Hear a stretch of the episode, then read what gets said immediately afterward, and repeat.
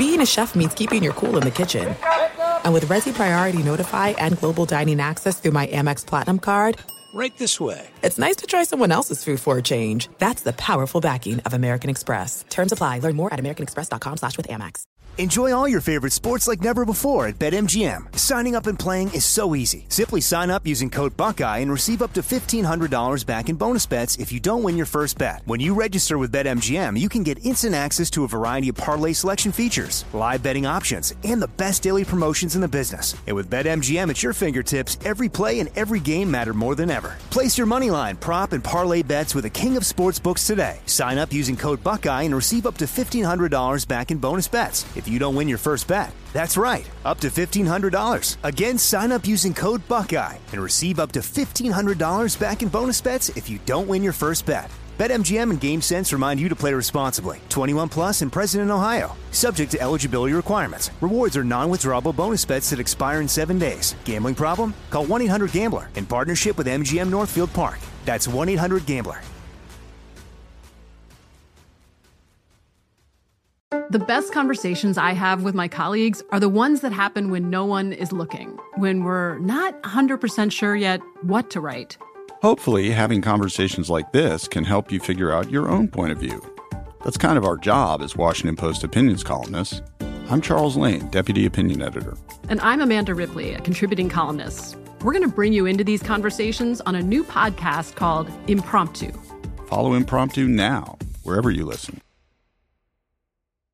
What's up? This your boy Lil Duval, and check out my podcast, Conversations with Unc, on the Black Effect Podcast Network. Each and every Tuesday, Conversations with Unc podcast feature casuals and in-depth talk about ebbs and flows of life and the pursuit of happiness. Unlike my work on stage, I tap into a more serious and sensitive side to give life advice and simply offer words of encouragement, yet remind folks to never forget to laugh. Every Tuesday, listen to Conversation with Unc, hosted by Lil Duval on the Black Effect Podcast Network, iHeartRadio app, or wherever you get your podcasts.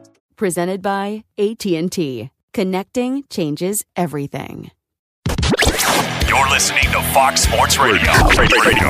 Yeah, here we go. Straight out of Vegas. You heard it. Steve Cofield, the one, the only RJ Bell. And in the wise guy chair, Mr. Steve Fezzik. I mean, this guy, you could say a bunch of things. He has a mansion, he has a yacht, but the best NFL handicapper in the world, the only guy to win the Super Contest twice. This is his week when there's uh, about 800 proposition bets on the boards, and as we call them, derivatives to break down. This guy hunkers down and uh, is going to try to make a bunch of money. This is an exciting week. I love Super Bowl week. And I'll tell you the props, and we'll touch on them this show. We got two hours tonight, every Saturday night. But next week, especially, it will be almost all prop talk because a lot of people that want to be smart and sharp, they say, well, you know, the Super Bowl is just one game. And it is just one game, but it's a game that has 500 separate bets on it. And I think I was on, I think it was with the Gormans this week. I do a segment with those guys, um, with Jeff and Steve right here on Fox every Friday at, um, let me see, it's 4.15 Pacific, so 7.15 Eastern. And the analogy I gave was think of the biggest eater you know. All right. Think in your mind. He hasn't eaten for two days and he's at the best buffet in the world. That's how Fezzik is when those prop when those 400 props are released. That is how Fezzik is. True or false? It's true, but it's like the best buffet in the world that only has one or two portions, RJ. You got to get to it and eat it first. Well, but it's not just one or two because I mean, from from I, come kickoff of the Super Bowl, how many separate bets are you going to have? I'm at 25 right now. Would you like to set the over under for where I'll be by next Sunday? Well, no, because you know better than me. What do you think? 49 and a half. All right, so this is, so it's not one or two servings; it's 49 and a half servings. I think he was referencing how important value is, right? On these proposition bets, that you try to get him at the right time because he's a numbers guy. Absolutely. So it's important to be in line first because a lot of these, frankly, I bet them, but they're no longer bettable, in my opinion, at the current prices. All right, so let's set the Vegas lead, and at the top of every hour, straight out of Vegas, we do. And what's the lead? It's the Super Bowl. Current line, we've got the. Is it the Pro Bowl or the Super Bowl? You think? I think the Super Bowl. We'll talk. A, we will talk a little Pro Bowl, but Patriots neutral field, obviously favored by four and a half over the Eagles. Total forty eight. Fez, in your opinion, what is the lead story betting wise right now about the big game? Oh, money is pouring in here in Vegas on the underdog Eagles to win the game outright. We're seeing the million dollar bettor. You tweeted about him, you've spoken about him, RJ. He's pounding in bets on the Eagles to win outright, and the public is coming in and betting the same thing. Okay, so let's be clear. I think usually saying the million dollar batter is enough, but in the Super Bowl, there's going to be, you know, what, 10 plus million dollar bets probably? So this guy is the let it ride. I think the better way, and we talked about it extensively, Cofield last night, but I think we touch on it here is the let it ride bettor that pregame.com broke the story on for the World Series and got a ton of attention over, got back in the game. He did have one UFC fight last week and he lost. It was the first loser anyone has on record for the let it ride bettor, but he bet $3 million at the MGM on the Eagles to win the game. But he wanted to bet more. His intention by uh, pregame.com reporting, he wanted to get $10 million down. And my strong, well, let's say this I've got individual reports, but I do like to get two before I tweet it out. Is he is talking to the other books looking to get down more getting up to ideally, I guess, the 10 million. So I think the important thing to examine here is what Fezzik said a couple of minutes ago. Money is pouring in for the Eagles to win. I worked at sports books. I worked behind the counter. I sat there. People would walk up with the underdog and say, I want to bet this team. Okay, do you want to lay minus 110 and get five and a half points, or do you want the money line? And there's an important difference. This guy wanted to bet them to win. So what does he give up when he does that? When he can get four and a half, and then the money line. What happened to the money line? They actually moved it on him, right? Yeah. So a couple questions there. Let's talk the let it ride bettor first, right? Is three million bucks doesn't matter if it's MGM or how big because MGM is one of the bigger books in town. It doesn't matter. That's a lot of money. Now, why is the bookie scared? You could say, and I think it's fair to say, and this is a point I think it's worth just slowing down for. The Super Bowl is probably the only event of the calendar year that bookies are scared of. Now, here's the paradox it's been 27 years that we in Nevada have kept Super Bowl betting accounted for separately. This is a great fact. It really a great stat. In those 27 years, the batters in net have won twice and the bookies have won 25 times. The winning side at 25 and 2 is worried. Is scared. I think scared. And here's why. Is it's the only game if they get lopsided on. So what do I mean lopsided? So let's say even today's Duke Virginia game, a big college basketball game, maybe the biggest of the year. If they were 85% one team and 15% the other, so the money is lopsided, disproportionate. Yeah, they're going to be rooting for the side to win more money. Yeah. But if they lose that game, it all gets in the mix, right? Maybe their whole percentage is you know, 5.2% versus 5.3 if they had won that game. The Super Bowl is so big that if they get lopsided and lose, it can ruin the whole month. And when you have a VP of race and sports it has to go upstairs to talk to the CEO and explain why they're in the red for an entire month, they don't want to hear, oh, the vagaries of the point spread. They just want you to have profit. So what ends up happening is the books will accept making less money theoretically in order to lower their risk. Can I tell you how serious the risk is?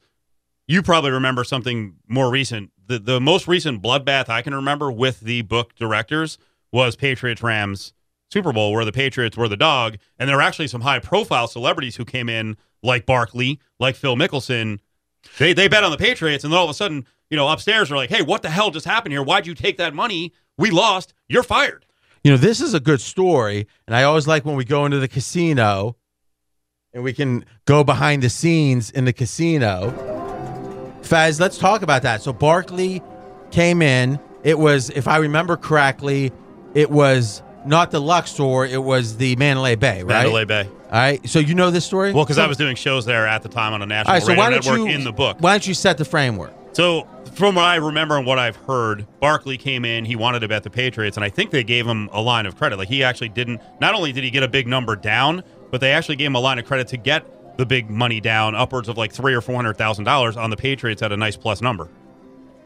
Yeah, and he didn't put any money out Are- are because you- of the credit. Do you have a non-disclosure agreement or something that you've Yes, signed? I mean, it's like, do you want to talk about this story? I, I you remember? You have to remember this better than I do. I- oh, absolutely. So so Bark they let Barkley bet, and he didn't put any money down.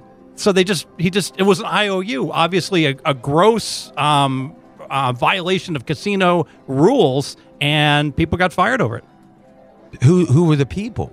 I think it was Bogdanovich. yeah, Nick Bogdanovich, who now works at William Hill. Yeah. So so or is what we're saying is that the what was egregious, at least in the eyes of the bosses who did the firing, was that there wasn't an IOU because if you're just playing craps and you say, "Hey, I want to sign for more," then they walk up, they give you a paper, you sign for it, and then you they give you your chips, right? So what was different about this? My understanding is he didn't sign for a marker. Okay, so it was just they gave it to him. It was the lack of the signature, Exactly. and then and then Barkley tried to stiff him. Well, he's had a history around town of having debt, and they've had to uh, Yeah. come up with an inter- interesting resolution for him. But so this is what's interesting. You look at a guy like Bogdanovich. I would say if you polled people privately with no regard to any PR, any I don't want to, you know, make someone mad at me, he would probably be in the top two or three uh, of bookmakers that know what they're doing. He's to- I respect him. He's totally sharp. And again, my recollection of that story was he wasn't the only decision maker, but he was the guy. But the point I'm who got making is to the wall of blame. Yeah, and my, the point I'm making is it shows you why it kind of makes sense that the books are, so, or that the bookmakers are somewhat scared, is because you got a guy that's considered one of the best in his business. He makes a mistake. It would seem it's objective to say that. And what happens is there, uh, you know, a, a suspension. No, you're fired. And in a way, this is something we don't often talk about, but the casinos look at sports books as an amenity. They have to have a bathroom, a men's room, and a ladies' room. And why? Because, well, I guess that's probably a law, but they don't want someone walking across the street to the other casino to go to the bathroom. Well, if you want to bet a sporting event, they don't want to necessarily, I mean, they want to make money, but they'd rather you just provide the amenity.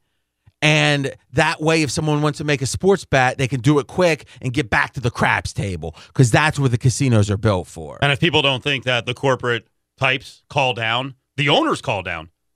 Listen, uh, the Palms, George Maloof owned the Palms. He would call every once in a while. He watched it. So you would get screamed at by George Maloof at the Palms Sportsbook. This guy is a billionaire at the time, and he's stressing over a bad day. Who wants to deal with that? And and here's the thing: if you have things like blackjack and craps, where that edge is so incontrovertible, it is like death and taxes is the edge when you're playing craps. Let's say you're gonna grind and grind and grind. In sports betting, you can make, and if anything, though, the funny thing is the hold percentage in sports betting, even if you're a really aggressive bookmaker, and thus the handle goes up, you know, CG Technology, formerly Cantor, was always known for we're going to take a bunch of bets. Our volume's going to go through the roof, but we're, our whole percentage might be down from 6% to 3 But if we triple the volume, we're going to make more money. But if someone plays perfect strategy at Blackjack Fez, the whole percentage is less than 1%, right? Yeah, right around half a percent, depending upon the rules. And if you play don't pass and put, you know, free odds behind the line of craps, it's like less than like what, a third of a percent. yeah, 0.6 percent if you play two times odds. All right. So, and if you play 50 times odds or like some, so the point is, you would think they'd be comfortable with a 5% hold, but the thing is, you're never going to have a losing month of craps, but you might have a losing month of sports betting. What do you do if Ben Affleck comes in 10 minutes before the game's going to kick off? He wants $2 million and you were balanced, RJ. I think that's a good tease for the next segment. That's coming up next, straight out of Vegas, Fox Sports Radio. Straight out of Vegas! Straight out of Vegas, coming to you live from the Geico Fox Sports Radio studios. 15 minutes could save you 15% or more on car insurance. Visit geico.com for a free rate quote. It's Cofield along with RJ Bell. Fezzik is in the wise guy's chair. We were just having a good conversation about big bets on the Super Bowl and the mechanics of getting down the big bet and the risk for the other side, the books. And I think we should recap what we talked about in the first segment, Cofield, is that the idea, or not the idea, but the actual happenstance of Charles Barkley, some call him Chuck, Chuck Barkley, big batter in Vegas. Uh, a lot of stories around town over the years is a big, big batter. I think he's, and I don't remember the exact number, but he's on record saying, what was it? I think the number, I, it's worth looking up, but many millions of dollars he had he he lost over the years, and he was admitting that.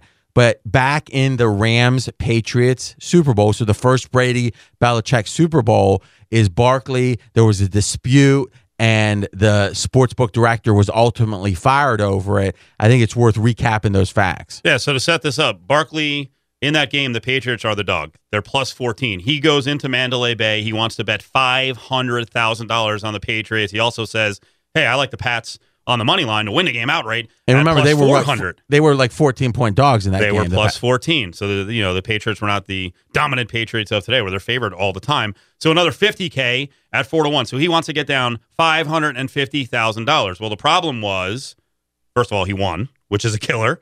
Uh, two, the boss there was running the book, a guy named Nick Bogdanovich, who's in the business and very respected around town. He gave Barkley, as a Daily Racing Form story recaps this, the tickets without taking any cash or chips, assuming that Barkley's credit was good. And he also didn't go to his bosses for approval. So his limit was not $500,000. So now he'd gone over his limit. So then they go over to MGM, which is a partner property.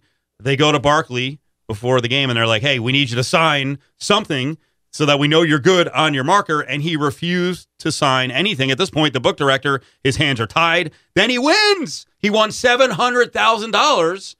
And as a book director, what do you tell your boss at that point? And I should correct, very important, there is a difference. This story says Bogdanovich resigned. He was not fired. Yeah, but you know, I just want to get the so story did right. We know we, so did we know these people. You know. Scaramucci did too, right? but I didn't think I didn't think the mooch that mooch would ever come back.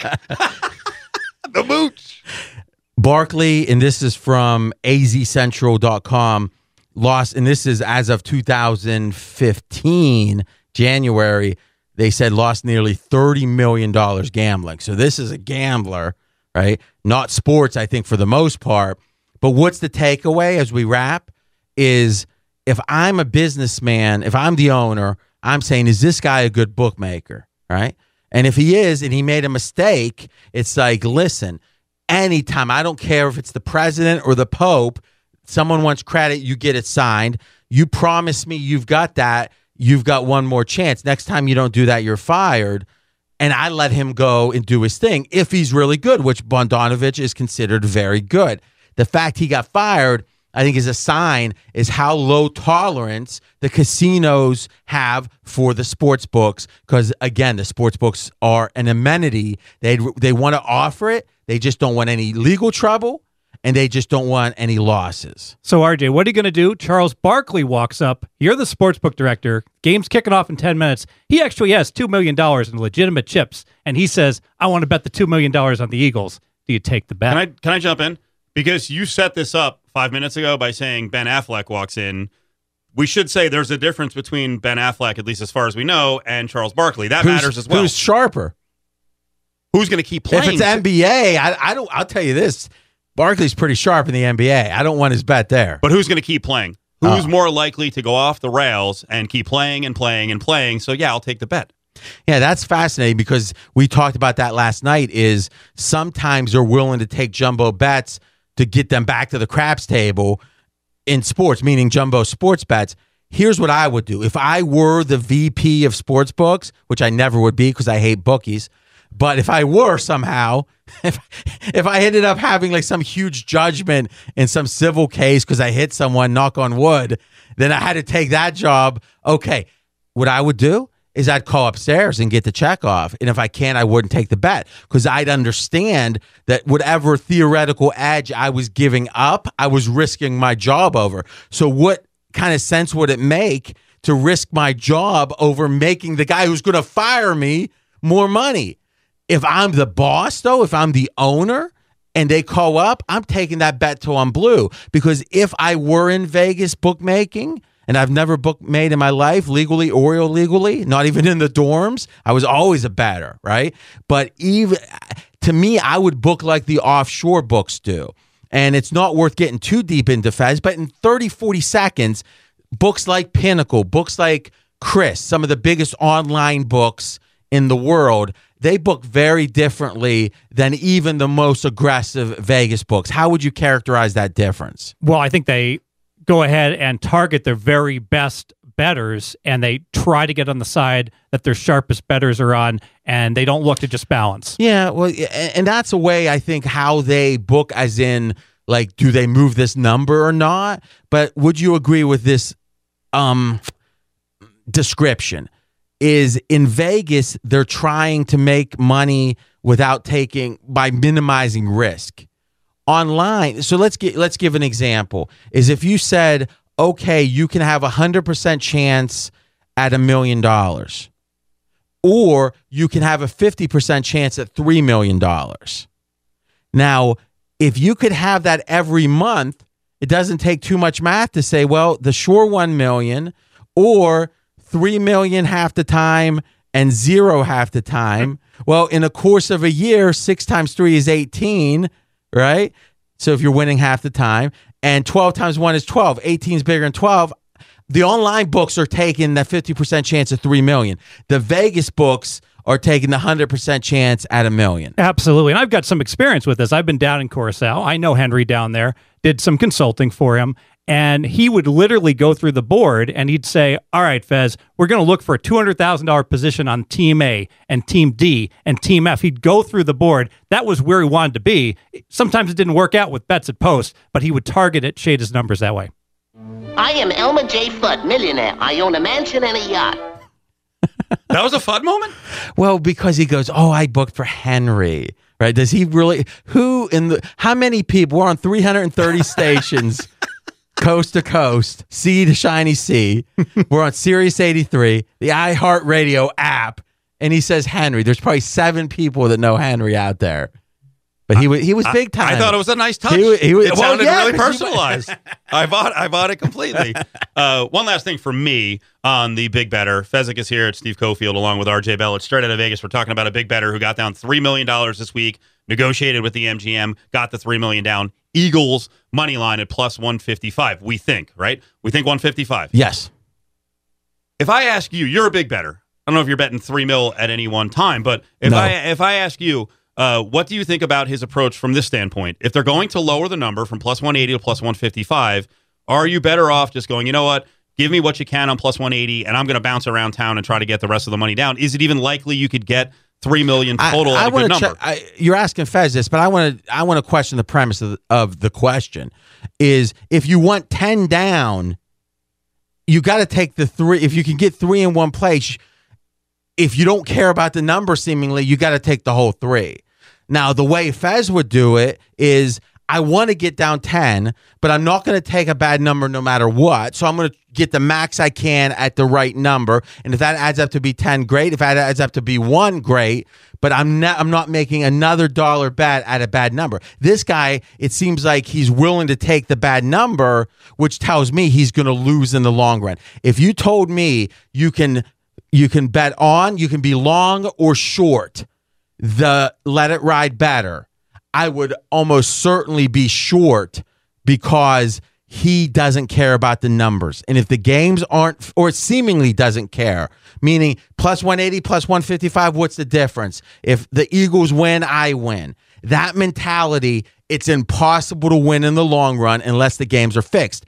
And the World Series is not fixed, most likely, and the Super Bowl is not fixed, most likely. I agree. It's like a mutual fund manager that decides, hey, I got to buy $10 million worth of a position.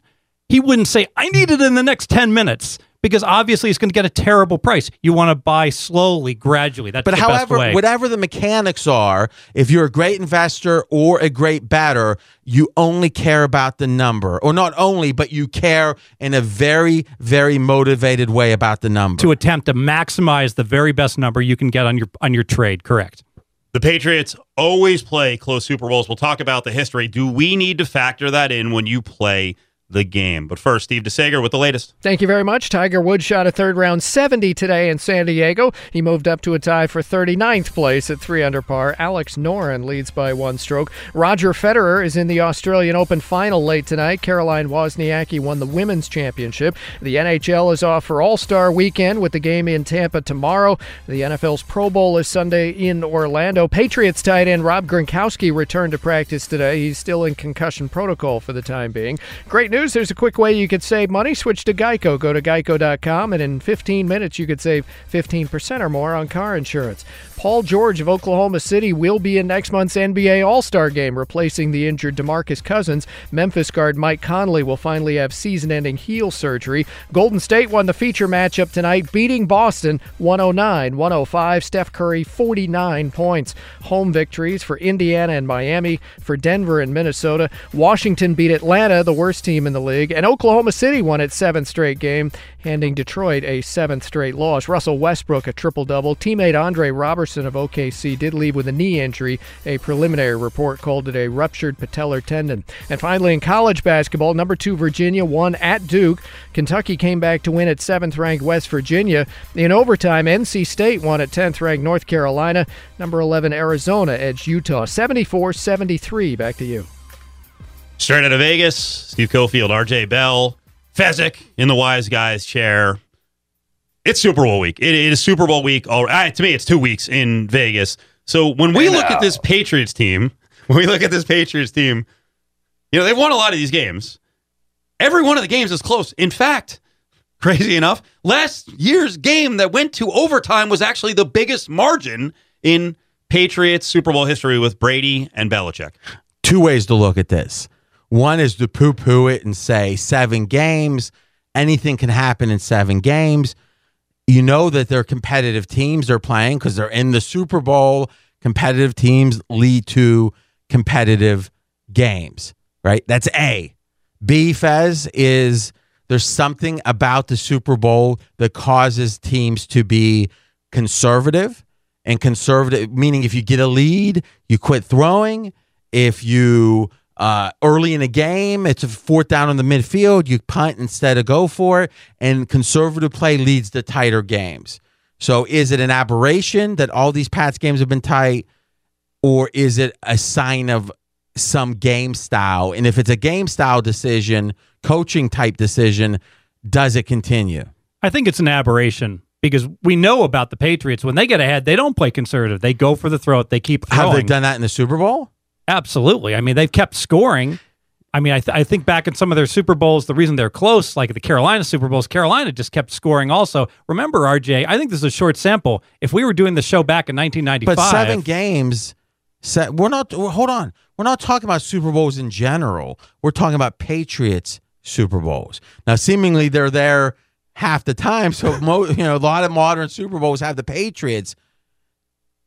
If a game is low scoring, it is more likely it's going to be a close game, right? If I told you there's going to be 10 points this game, then, well, worst score is going to be 10 nothing, right? And if, if there's 90 points, it could be a real blowout.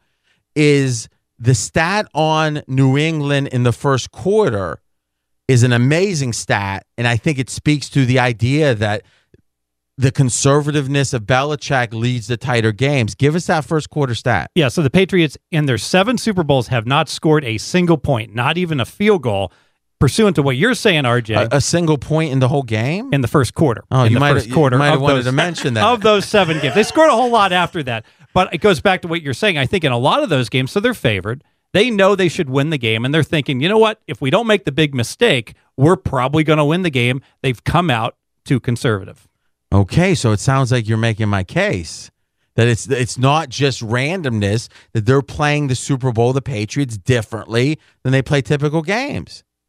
in the first quarter, absolutely. Well, if one quarter of the game is going to be particularly low scoring, then it feels like it makes it more likely that the whole game is if if I if I knew for sure, if I came down and said I know for sure from the mountaintops and I've got a stone tablet that says it will be nothing nothing at the end of the first quarter of this Super Bowl, do you play the under in the game? Oh, of course, cuz So thus a scoreless first quarter is going to lead to tighter games. Yeah, and the fact that the Patriots have been scoring zeros, it makes it likely that it's going to be a closer game because they're favored to win and they're behind at the end of the first quarter. Mr. Cofield, doesn't it seem like he's contradicting himself now? Yes, you're being run in circles here.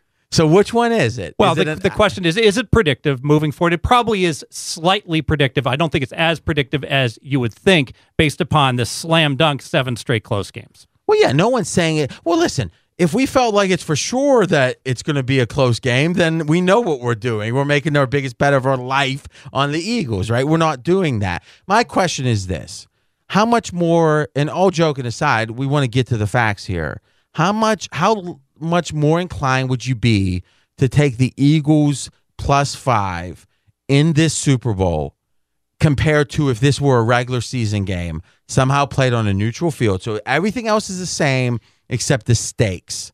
How much more likely do you think the Super Bowl would be a close game and thus it would increase the likelihood you'd want the plus five team?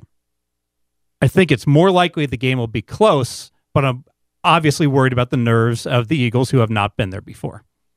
All right. So what you're saying is the fact the stakes are high have two factors. One is pro Eagles, which is a closer game because the Patriots have a history of close games in the Super Bowl. The other one is negative Eagles, which is this is their first Super Bowl in a long time, and thus the nerves factor. Absolutely. So it would not surprise me to see a game that goes overtime. It would not surprise me to see the Patriots win by 27 points. Things could snowball. It wouldn't surprise you to see the Patriots win by 27? No, it would not. Hmm.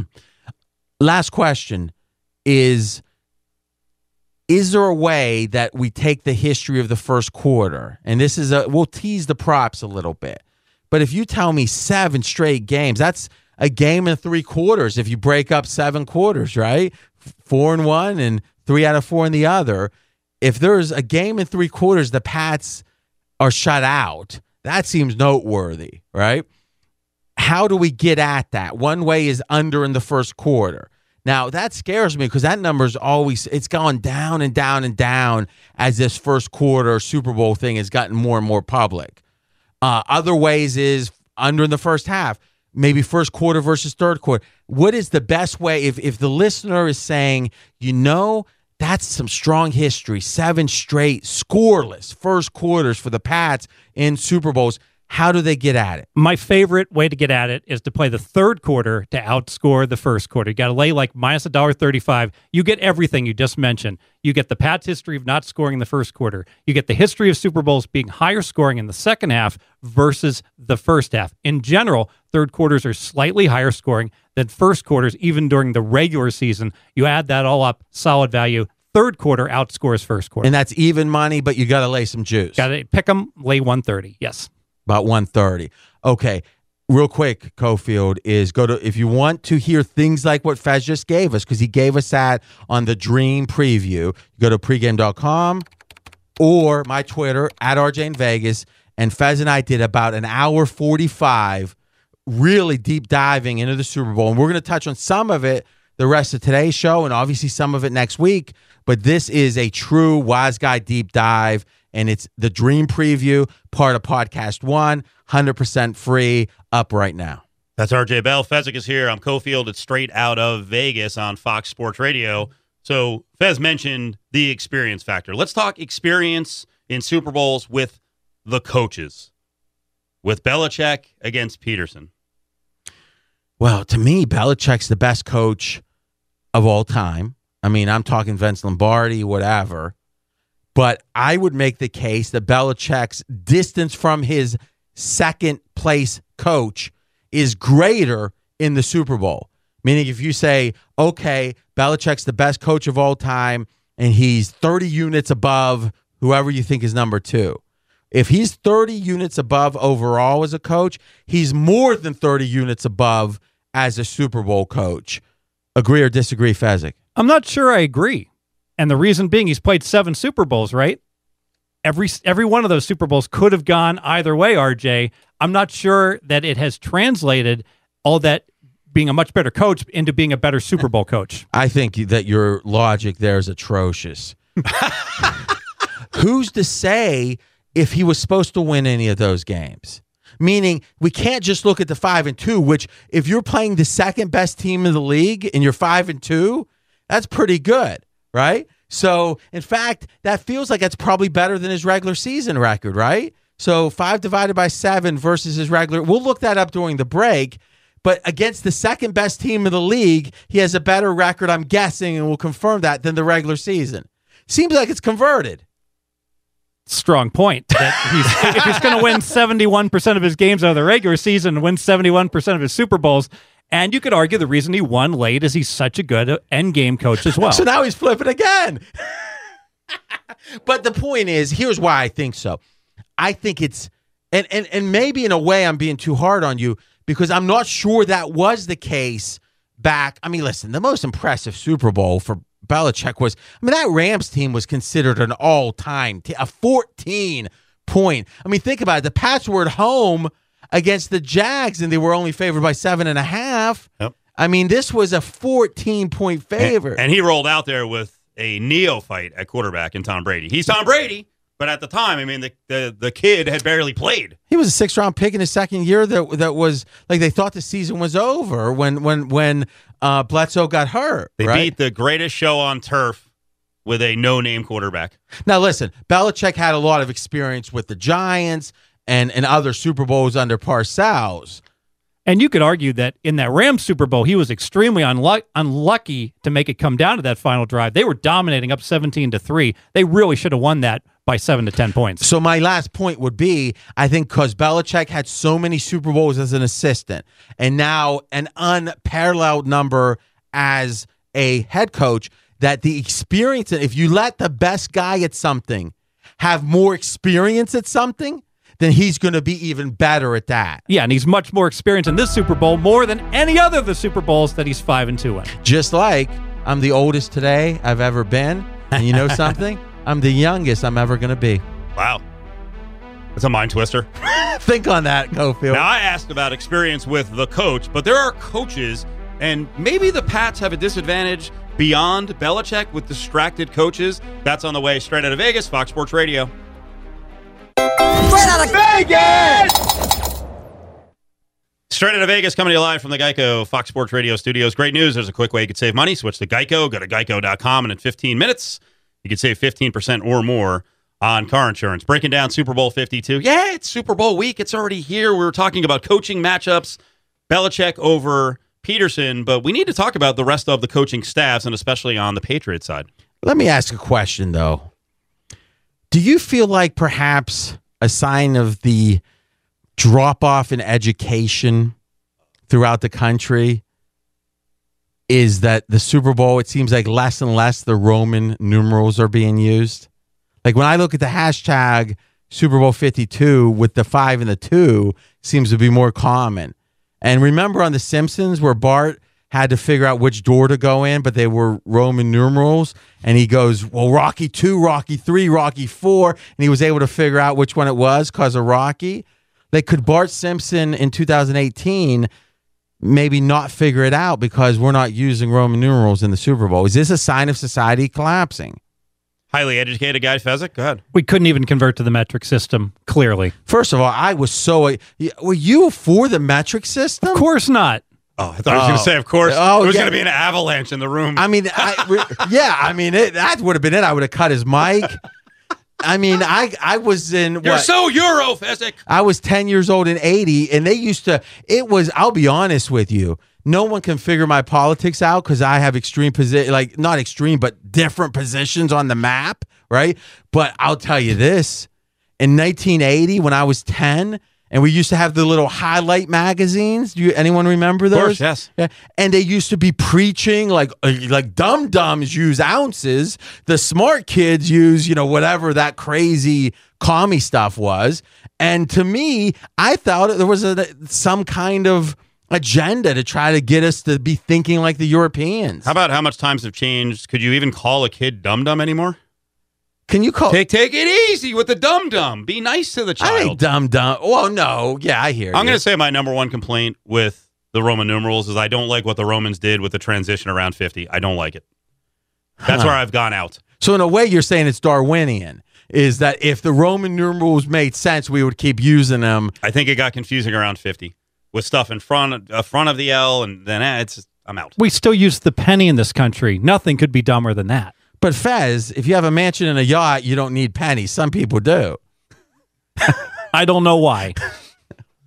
Because they're not following his picks, he's saying. Does this mean we didn't want to get into my Matt Patricia, Josh McDaniels debate? All right, go it, ahead. It, it, it, it is interesting, right? This- And we, we dealt with this, and we do it every year with Nick Saban in Alabama. It seems like there's someone getting a job off his staff, having to coach a big game while their eye is on the next job, and Patricia going to the Lions. And we think McDaniels is pretty much a lock for the Colts. And I'll tell you this, and we talked about the, I guess, conspiracy theories that this could be Belichick's last year on prior shows here on Straight Out of Vegas. One of the reasons we thought maybe it's different is the way Belichick was more open and supportive of his coordinators getting jobs. Where in the past, the the as the stories go, Belichick was like, "Hey, if you want to leave, you can leave, but I'm not going to make it easy, and I'm not going to distract. You know, maybe more importantly, I'm not going to distract from this team's chances to win for you to go get another job." It seems like this time, by all accounts, he was more forgiving of that. He was more open to helping. Now, could it be he felt like these two deserved it particularly and thus was more open to it? Or is it he's on the way out the door? Is it he's getting more mellow? Open question is assuming the reporting's true and he was more open this time, why would that be? I think he's supportive because his OC and his DC both probably work 18 hours a day. And, you, and you're saying the prior ones didn't? I don't know. Okay, but do you have any reason to think these coordinators are working harder than the prior ones? Than guys like Charlie Weis, Yeah. Than Romeo Crennel, Yeah. I I don't know. I'm not privy to it. All right, so it doesn't seem like that's a factor then. I don't think he would be so open if they weren't just absolutely all in with their preparation each and every week. So you're saying you feel like that they that he can trust even if he helps them get a job that he's going to play really hard or they're going to prepare really aggressively. So here's the question. Do you believe the fact that they both have jobs lined up it would seem is that a distraction for the Patriots? I think it's a distraction, but the Patriots are the one team it probably minimalizes those distractions. It's um, so institutional. Football is number one, two, and three. So the fact is you think it's a factor but it's a very small factor because it's the Patriots. Yes. What do you think? I agree. I think if anything, those guys have been coaches Belichick likes, which means they're not the kind of coaches that are going to get distracted. I've got a future question on McDaniels and Patricia for you guys. But next hour, we've got a hidden home field advantage. It's secret. for one of these teams in the Super Bowl. Home field advantage for one of these teams. Yep, that's on the way. Straight out of Vegas. Straight out of Vegas! Hour two is here. We do two hours every Saturday night. You heard it. Steve Cofield, RJ Bell. And in the wise guy chair, if we could pick anyone to be there, we've got the guy, Steve Fezzik, the best NFL handicapper in the world, in my opinion. The only super contest champion to win it twice. That's a million dollar contest here in Vegas, picking NFL games. The Vegas lead for hour two. Well, we know that one. It is the Super Bowl. You, you know, sometimes before the show, we'll be like, what's today's Vegas lead? What does that even mean, Vegas lead? It means it's the biggest sports story from a Vegas perspective. Well, it's not the Pro Bowl. We know that. We will be talking about that by the end of the hour. It's the Super Bowl. And right now, we've got the Patriots favored by five points, over under total 48. So we were talking about coaching and experience and Belichick versus Pederson, but you know there are other coaches. It goes down uh, by the staffs, you know, with the coordinators and all the other position coaches. Josh McDaniels, Matt Patricia, they're moving on. Patricia to the Lions, McDaniels to the Colts. We were talking about their motivation. Are they distracted? I would argue that they're actually more motivated because they're leaving the Death Star. Fezzik? They're leaving the Death Star and they're going to have to go somewhere else where maybe they're never going to win a Super Bowl. Yeah, I mean, and that's an interesting question we talked about on the Dream Preview podcast. That's up on my Twitter, or literally, you can go to any of the podcast players, search for RJ Bell, B E L O, and find the Dream Preview. Fez and I did about an hour 45 this week on the Super Bowl, an early look, and we'll do another show next week on that. And I posed Fez this question. It's a math one, so let me pose it again.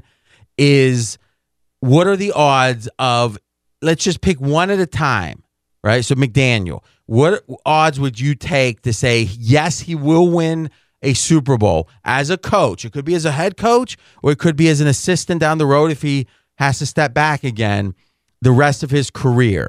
Would you take an even money bet that yes, he will?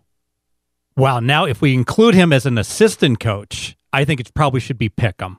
All right. So let's assume, and I would assume the DC you'd feel about the same. Yes.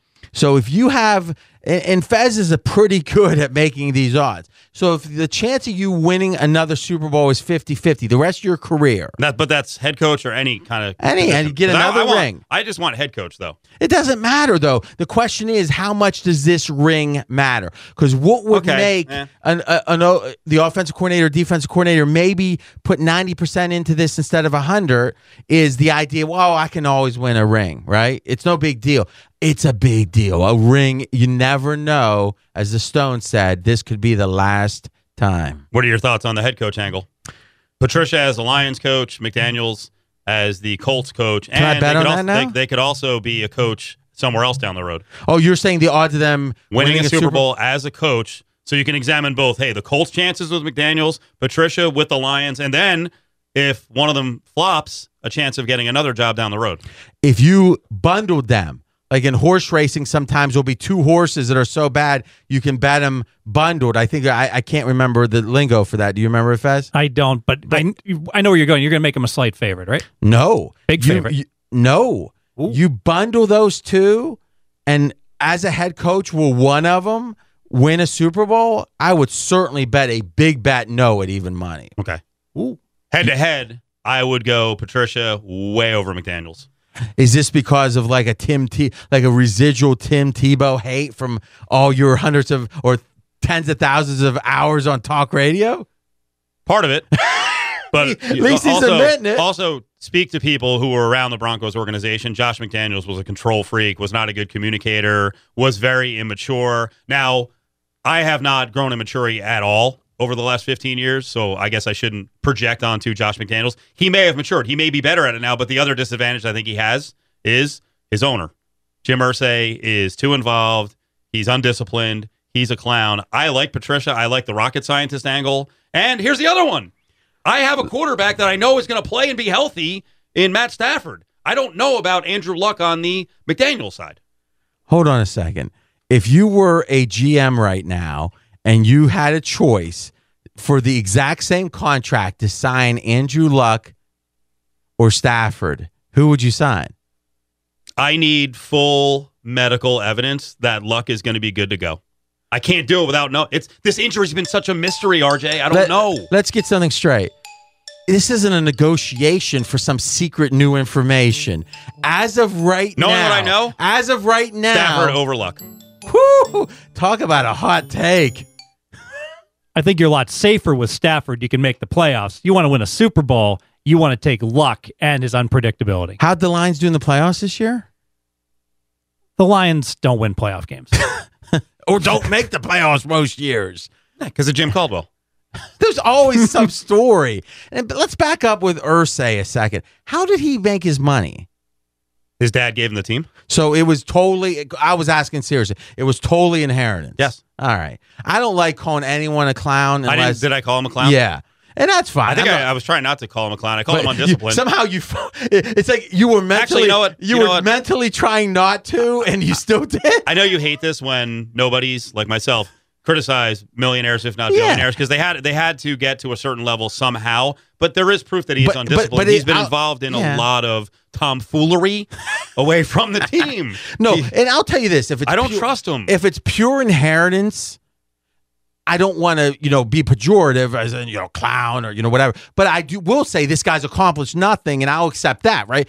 To me, it's when a guy's actually built something and someone sits on the sidelines, and this is Talk Radio 101. I mean, everyone does it, right? Because you got to Right. talk about something and you've got to have an opinion. Here, we're about cash, right? And if someone's made, like someone like, you know, that Zuckerberg's an idiot, it's like, okay, yeah, he's worth I guess- sixty billion, and you know, it, to me, it's just if you're thinking like that, you're not thinking. No, I um, I think I am thinking. No, On- I'm not on the- talking about the, you. On I'm the ta- point, on the point of making money, I think you can grade owners into a handicap, saying, "Hey, is that owner championship quality? Do you trust that owner? Do I trust the Buss But- but an owner Do I trust James Dolan? An owner who's one level below championship quality that made, let's say, five hundred million dollars in a business or a billion is not might not be championship quality, but he's not a clown. But you do notice the people I named, right? Yeah. The Buss kids. Yeah. Dolan, a kid who got I agree. the inheritance. You know, Agree. the kid I- doesn't always. They, you know, some kids take the fortune and it you know explodes tenfold. Others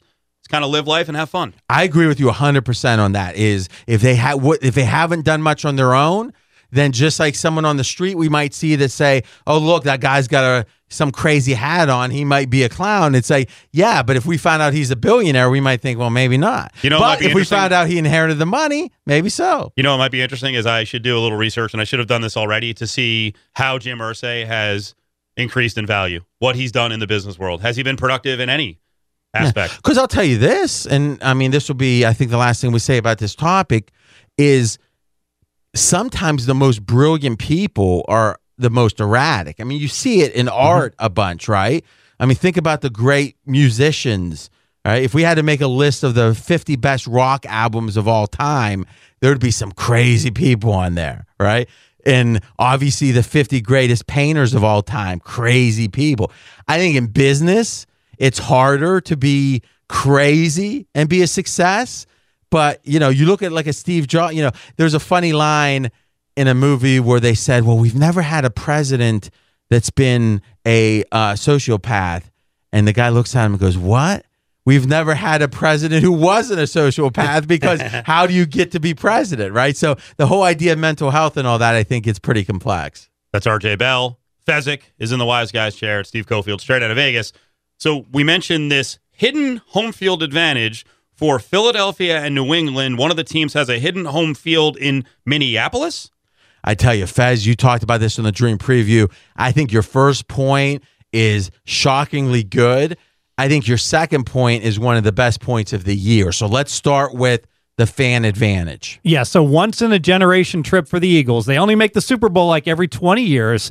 You know that they're going to be all in. They're going to be traveling to Minneapolis in droves, buying up all the tickets, and it's a hard sell for them. Now, do we have any sense of that yet? Like, so people will say, okay, on SeatGeek or whatever, here's the current ticket price. Is there a sense that the Philly fans are are making more of a trip?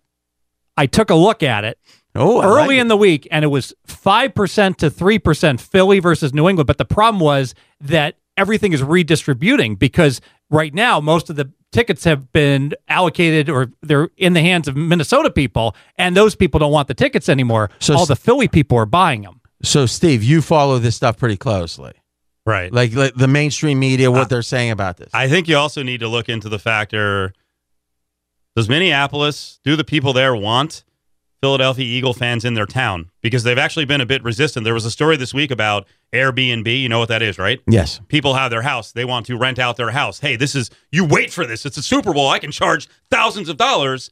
There's a story out there. Airbnb owners in Minneapolis are like, we're not letting Philadelphia people stay at our house. Now, I don't think hotels could do that, but I also, I wonder how many Eagle fans are actually encountering a situation where the tickets are crazy and then they can't find somewhere to stay. And I'll tell you this that was the second point Fez made on the Dream Preview, and we taped on Wednesday.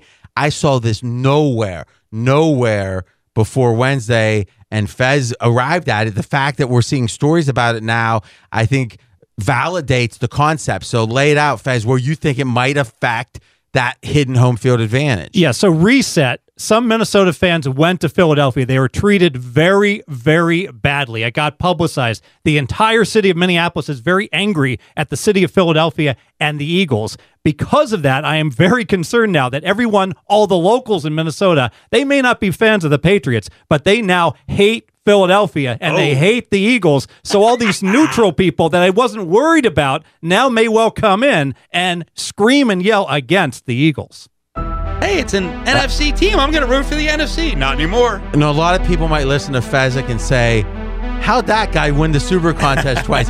That's how. That's how.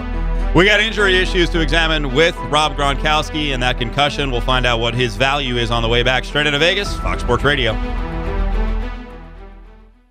Straight out of Vegas! Straight out of Vegas, coming to you live from the Geico Fox Sports Radio studios. It's easy to save 15% or more on car insurance with Geico. Go to geico.com, call 800 947 Auto. The only hard parts, figuring out which way is easier. Steve Cofield, RJ Bell, Fezzik is in the wise guy's chair, really breaking down Super Bowl 52 before we really break it down again next week for three hours on Friday and Saturday nights. I want to rap about Josh McDaniels. And when I say rap, I mean W R, not like, hey, let's rap, everybody, about Josh McDaniels. Go ahead. I would love to hear a freestyle, guys, in LA. Let's all sit, let's all sit cross-legged. all right. So I believe if we were writing the story about Belichick being hired by the Patriots, I'm sure we could go back on the Google machine and figure this out.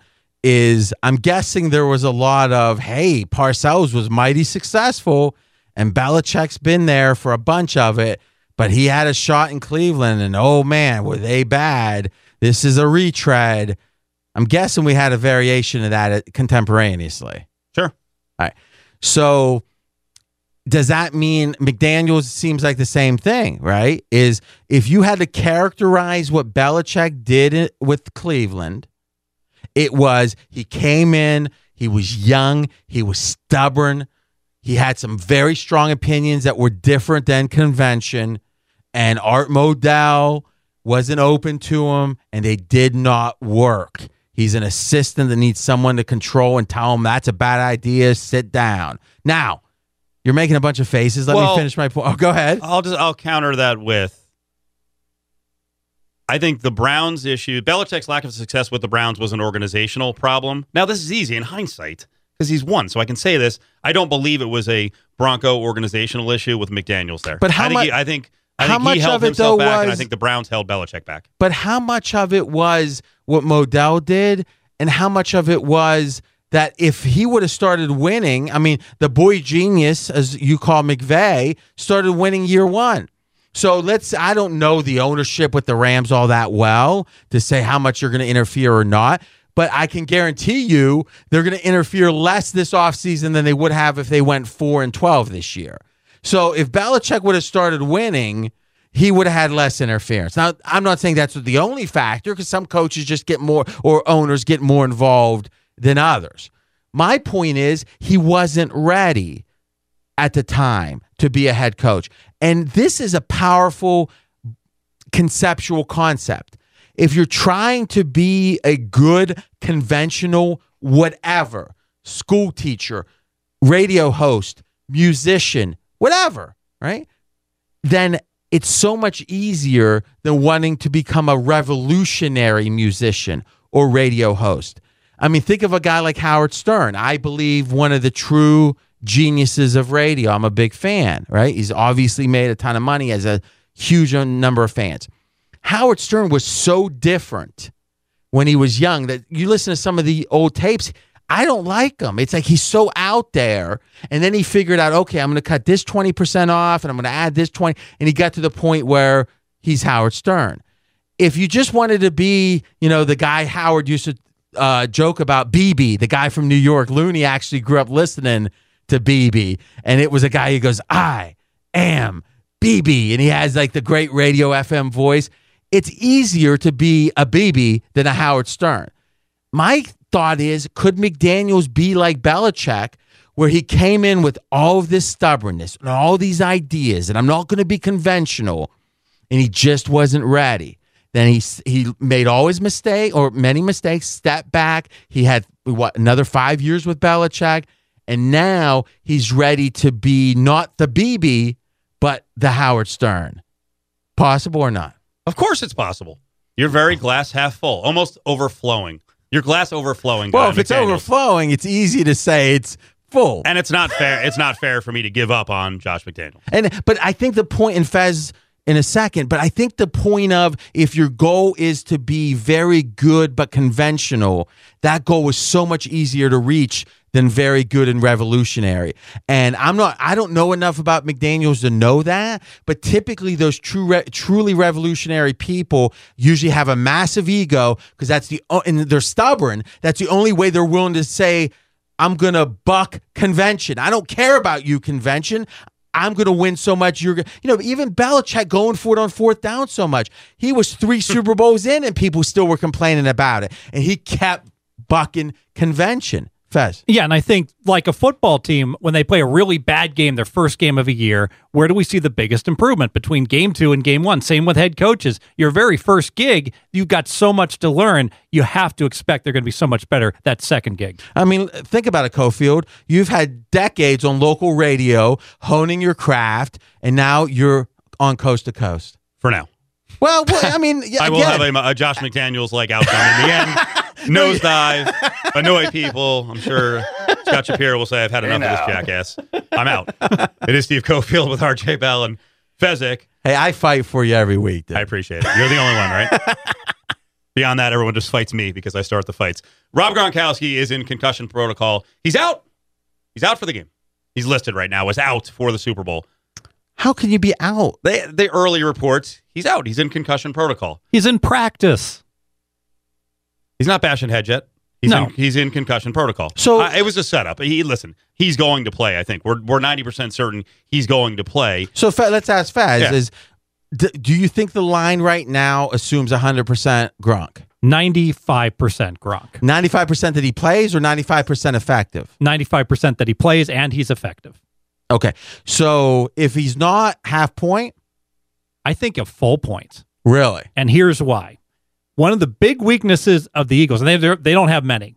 One of the weaknesses in their pass defense is how they defend the tight end. It's the only thing they do bad. They're actually below average in defending No, the no, what opponent's metric you using for that? Football Outsiders, they rate the Eagles' pass defense only number 17 against the tight end. Okay, and that's below average. And their number 16 is average. Yeah, they're seven against the top wide receiver. They're 10 against the running back. The running backs, they're good across the board except for defending tight end.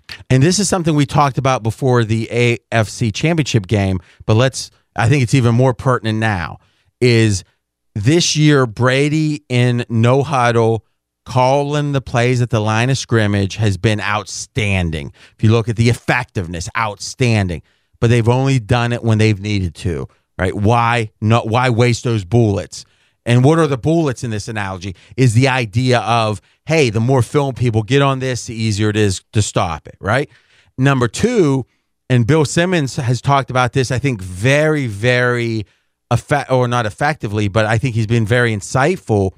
Is every time Gronk goes over the middle and attempts to catch a ball, it's like the odds are like one in 15 he's going to get hurt, right? He is fragile for such a big guy. And obviously, those defenses want a chance to give him, you know, a hopefully legal hit, but they want him out of the game if possible, right?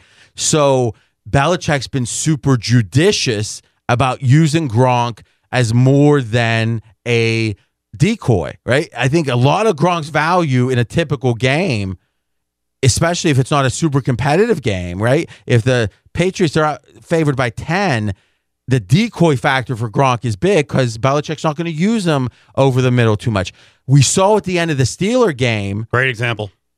Great example. He was the best player on the field and unstoppable. And you knew the Steelers knew they were going to him. Couldn't stop him.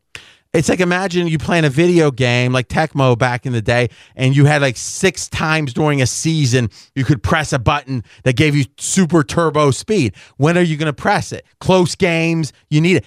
Is is there any reason to hold him back in the Super Bowl? Could this be a Gronk game unlike any other this year because they use him unlike any other game? Oh, absolutely. And because of that, he's the one guy that actually has a legitimate chance if New England wins, if Brady doesn't get the MVP, Gronk could get it. He could have a monster game. And when, you know, in the next segment, we're going to be talking Super Bowl props and the ways to make money at them.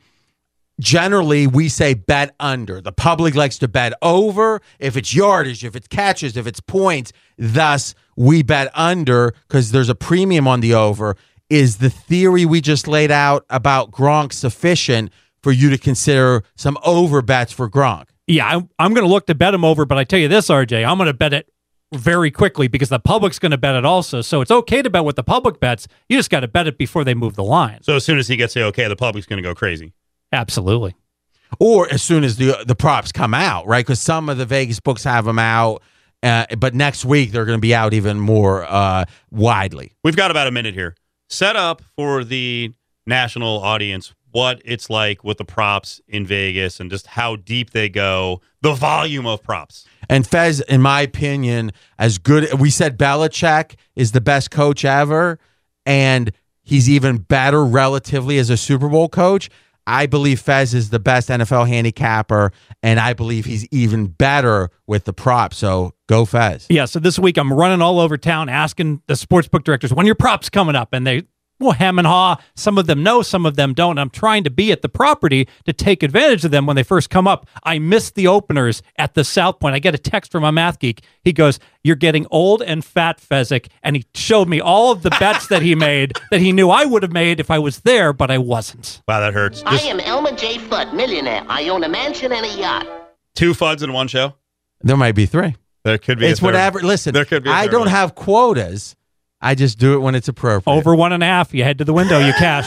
I respect this man, and I want to hear his top proposition bet tips. But first, Kevin Figures with the latest. All right, gentlemen, in the NBA on Saturday night, the marquee matchup was the Golden State Warriors facing the Boston Celtics. GSW Hoops come away with a 109 to 105 victory. Steph Curry and Kyrie Irving going at it all night long, but it was the former two-time league MVP coming away with the victory. 49 points, 8 three-pointers, 13 points he scored in the final 90 seconds did Steph Curry.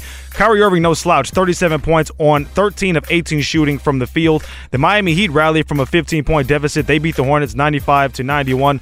Oklahoma City Thunder get yet another triple-double from Russell Westbrook in a 121 to 108 victory over the Detroit Pistons. Paul George did score 26 points in the victory, and it was announced that he will replace DeMarcus Cousins in the All-Star game. Wins in the NBA as well for the Timberwolves, Nuggets, and Washington Wizards. Online car shopping can be confusing, not anymore with True Price from TrueCar. Now you can know the exact price you'll pay for your next car, so visit TrueCar to enjoy a more confident car buying experience.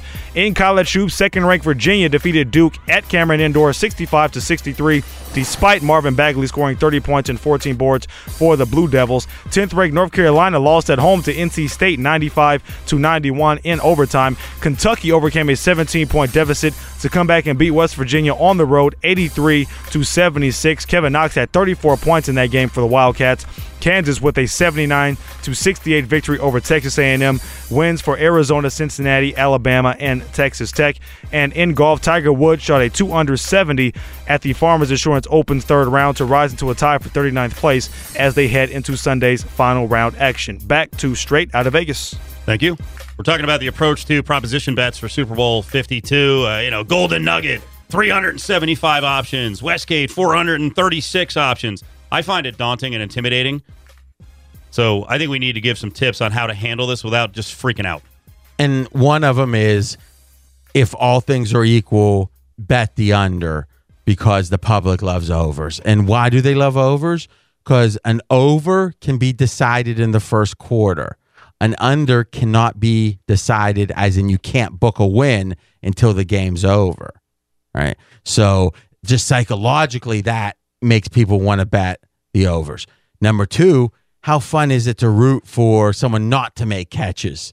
Right. But your guy makes a catch, go, go, go. It's more fun. Doesn't mean you play unders blindly at all. It means if you're playing more than 30% overs, you're probably making a mistake. And regarding the unders, you want to bet on game day. You want to bet just before the game starts. Let the public get at it. Let the public bet Brady over. Let them bet Foles over. Let them bet team totals over. And then, like RJ says, be contrarian. Come in after they move the line. And that's a great point. Old school handicapping 101. I'm talking mid 90s stuff. If you like the favorite, this is just the spread, right? Football game, there's a spread. You like the favorite, you bet early. You like the dog, you bet late. Because the theory is that the public bets the favorite. So throughout the week, the line creeps up. And right before kickoff, if you like the dog, you bet. If you like the favorite, you get it early at the low number. That used to be the case a significant majority of the time.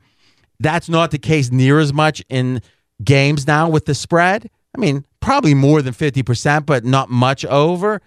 But I think with props, Fez, that, hey, if you like the public side, bet early, and public side is almost always going to be the overs.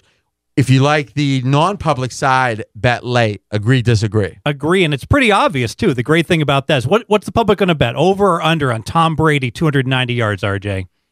I think the over, perhaps, right? All right. Now, the next thing I want to talk about, and this is the most important point. Remember, next week, every week, right here on Fox National Radio, is straight out of Vegas. Friday night, 11 Pacific to midnight. Saturday night, 10 Pacific to midnight. And we'll be doing about three hours in aggregate of Super Bowl prep and preview next week. A lot of props, but let's give them a teach a man to fish he eats forever, buy a man a fish sandwich he eats lunch. Now, I like a good fish sandwich, but let's teach him to fish. Is you avoid the long shots. As Looney likes to say, the average bettor likes to bet a little to win a lot. And because of that, those dastardly bookies try to exploit that average bettor looking for a little recreation. Yeah, so who's going to score first? What's the exact final score going to be? I remember a Super Bowl, the Denver Broncos against San Francisco. They, I'm at I'm in Vegas. I'm at Caesar's Palace. The guy next to me is holding up a ticket. San Francisco scores. They go up and he's he's got this ticket that says Sammy Winder to score the first touchdown, five to one. And he's he's like, oh, I can't believe I blew a buck on him. Think about that, five to one. What are the true odds? Probably should have been eighteen to one. Sammy Winder, he says. Now, let's talk about how you can flip that. So to recap, people want to bet a little to win a lot, and the way to do that is the needle in the haystack or the long shot type, you know, first touchdown, etc. Now, what's the flip side? Is you can say, I'm willing to bet a lot to win a little. And that's what the pros are willing to do. And let's use an example something like a safety. Now, a safety is an example of something that's happened a shocking amount of times recently in Super Bowls.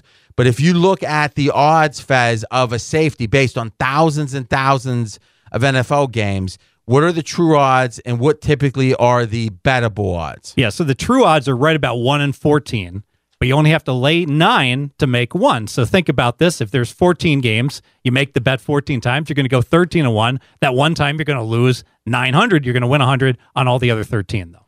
And thus you make a ton of profit. Now people might say, "Oh man, I have to risk 9 to win 1." Well, think about it for the listeners out there, what percentage of you, if the MGM, I usually say Steve Wynn, if Steve Wynn offered you a casino table, would you take it? But probably don't want to bring up poor, you know, Steve right now. He's got his own problems. Is if the MGM said this roulette table, roulette table number 17, you can own it as a favor. You've done so much for us. We're going to give you that roulette table. Fez, would you? And every day you're gonna get, you can watch it on your little webcam and make sure everything's on the up and up. But you're gonna get the win and the loss on that roulette roulette table every week or day. Do you take it? Oh, absolutely. I go play golf and I'll book my 5.26% all day long. 5.26, he says. Now, let's think about this. He knows every number. he did go to Northwestern as an actuary, right? Is what the casino is betting is they're really laying minus 3500 on the number. So if I a drunk guy puts 10 bucks on the number 10, he's betting 10 bucks to win $350, right? 335 to 1. Their true odds are 38 to 1. So if I told you something is thir- should be minus 3500, right? Or it should be minus 3,800, but you get to lay minus 3,500. You'd say, wow, that's a slim margin. But that's what the casino builds their billion dollar casinos on. If you're a better and you can lay, as you said, Fez, minus 900 when it's supposed to be minus 1,400, that's drastically bettor than a roulette table. Now, you've got to make sure you're betting an amount small enough when the inevitable bad runs come, you can handle them. Just like a casino won't let you bet a billion dollars on one roulette spin because they could go broke over it. But as long as you're betting the right amount, the small amounts relative to your bankroll, you can bet a lot to win a little on many Super Bowl props and be replicating in a way what the house does with roulette or craps. Yeah, in the past 30 years, I bet no overtime in the Super Bowl each and every year. Well, it finally got caught up to me. I finally lost one. So I'm 29 and 1. And and what what's the lay on that? You uh, usually you lay about 8 to 1. And I actually said to my clients, I said, risk five units. That's the maximum bet. So we don't risk, you know, uh, 10 units to win one unit. We go ahead and risk five units just to win a half unit. Like you said, just don't overbet your bankroll. So the story of this Super Bowl, it's Steve Cofield, RJ Bell, Fezzik, straight out of Vegas, is going to be one of the stories, uh, betting wise, Eagles money line. And it's, I think it's a story every year. The money line is it the best bet to make, especially if the number's not the true number? And you said, Fez, money's pouring in on the Eagles to win the game. So, what's the money line story of this Super Bowl? I think you know it better than any of us because you have five years in the past, Cofield, behind the counter. And what did you see behind the counter when it came to once a year type bettors? They don't even know what the spread is. So, what do they do? So, half of them walk up and say, I want to bet the Eagles. And then you you can now you can be a jerk and just give them the money line. Or just give them, you know, give them the side minus or plus the four, plus the four and a half, plus the five. Uh, if you ask them and you explain it to them, hey, it's 110 to win 100, but you're going to get five points. Or you can get 150 on 100. They almost always go for the money line and the win and pass up the five points. It's like someone at the do- at the horse track saying, "Oh, that's my daughter's initials." and thus I'm going to put five bucks on that. Is that idiotic? No, it's fun. It's recreational. But because there's so many of these recreational bettors, it causes a misalignment. So if you have a typical four or half or five point favor, there's going to be a typical money line, right? There's a, a chart that you can all, not almost, there's a chart you look at, but that chart is misaligned fast. So let's talk about a five point favor what typically would be the lay price on the money line on the favorite. So you'd see the favorite minus 220, you'd see the underdog plus 190. You know what? Let's take oh. all the VIG out of this.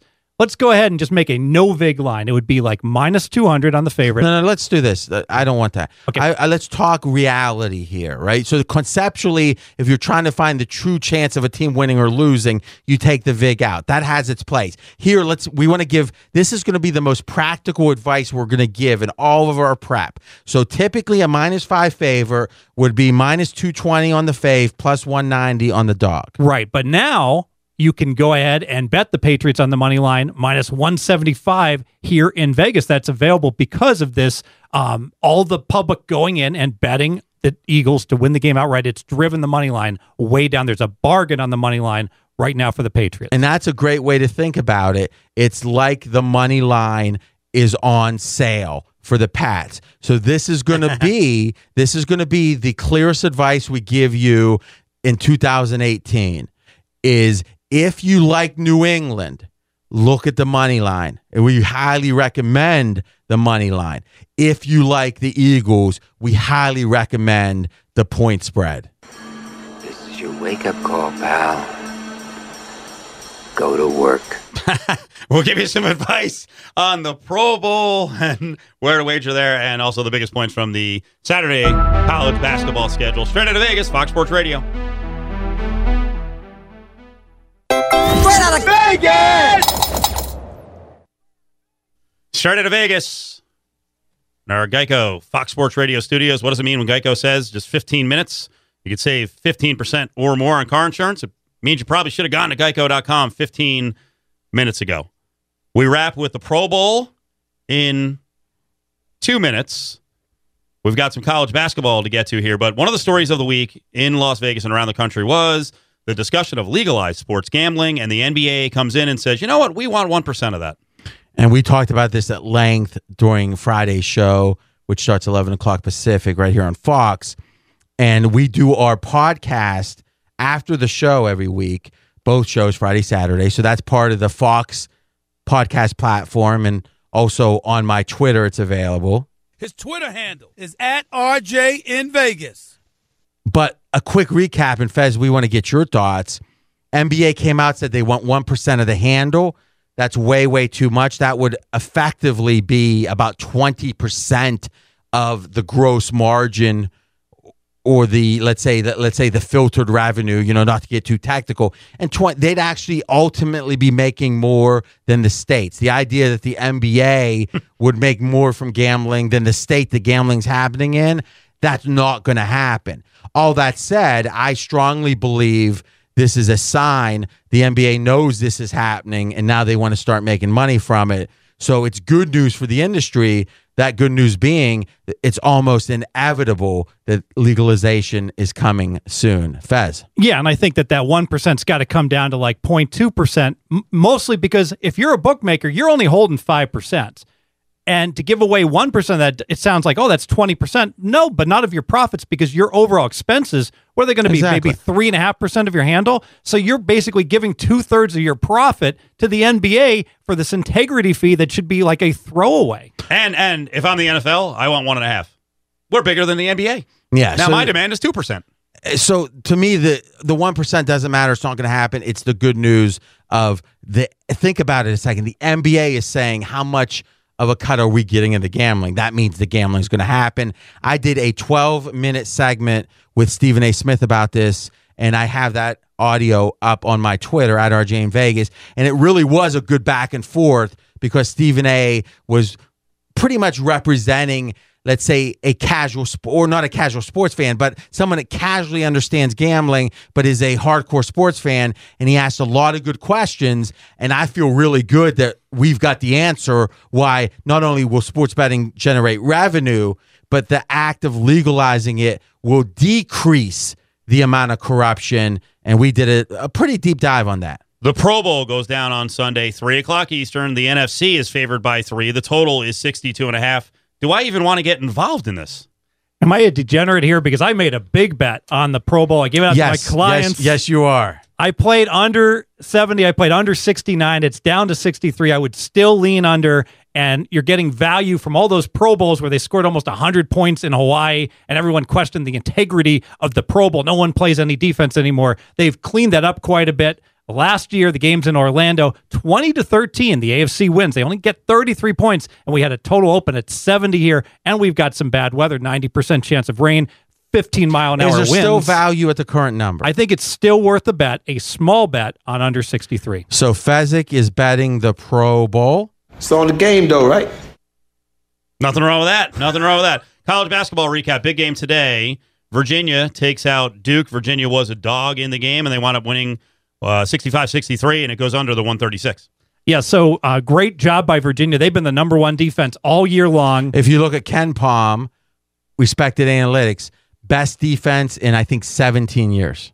Yes, and just incredible. They have been playing as the best team, they and Villanova. The problem is, I don't think they can get any better. I think that they've peaked. So when you keep saying they, they, they, Virginia is as good as it's going to get for them. So I think that now that Villanova and Virginia are at the very top, locked in number one seeds, basically, they're going to be teams I'm going to look to fade as we go into February. I will tell you. So motivational questions, you think? Exactly. I will tell you on Virginia, Brad Powers, great on college basketball. He said he bet the national title for Virginia at 25 to 1. He thinks it'll move to 12 to 1, but he still thinks there's value because this is a different level Virginia team. So you're saying historically it's a team that had a lower ceiling, but he thinks there's something different. Do you buy that? No. I don't either.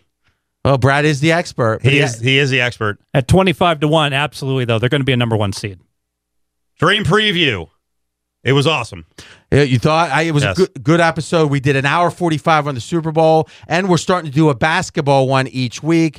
Just search for RJ Bell on any podcast player. And there's a lot more college basketball available now too, right?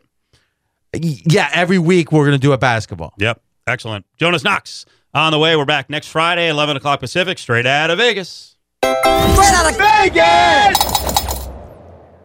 At Bet365, we don't do ordinary. We believe that every sport should be epic. Every home run, every hit, every inning, every play. From the moments that are legendary to the ones that fly under the radar. See for yourself when you sign up today and get $150 in bonus bets when you bet just $5. Whatever the sport, whatever the moment, it's never ordinary at Bet365. 21 plus only must be present in Ohio. If you or someone you know has a gambling problem and wants help, call 1-800-GAMBLER. Terms and conditions apply. From BBC Radio 4, Britain's biggest paranormal podcast is going on a road trip. I thought in that moment, oh my God, we've summoned something from this board. This is Uncanny USA. He says, Somebody's in the house, and I screamed. Listen to Uncanny USA wherever you get your BBC podcasts, if you dare.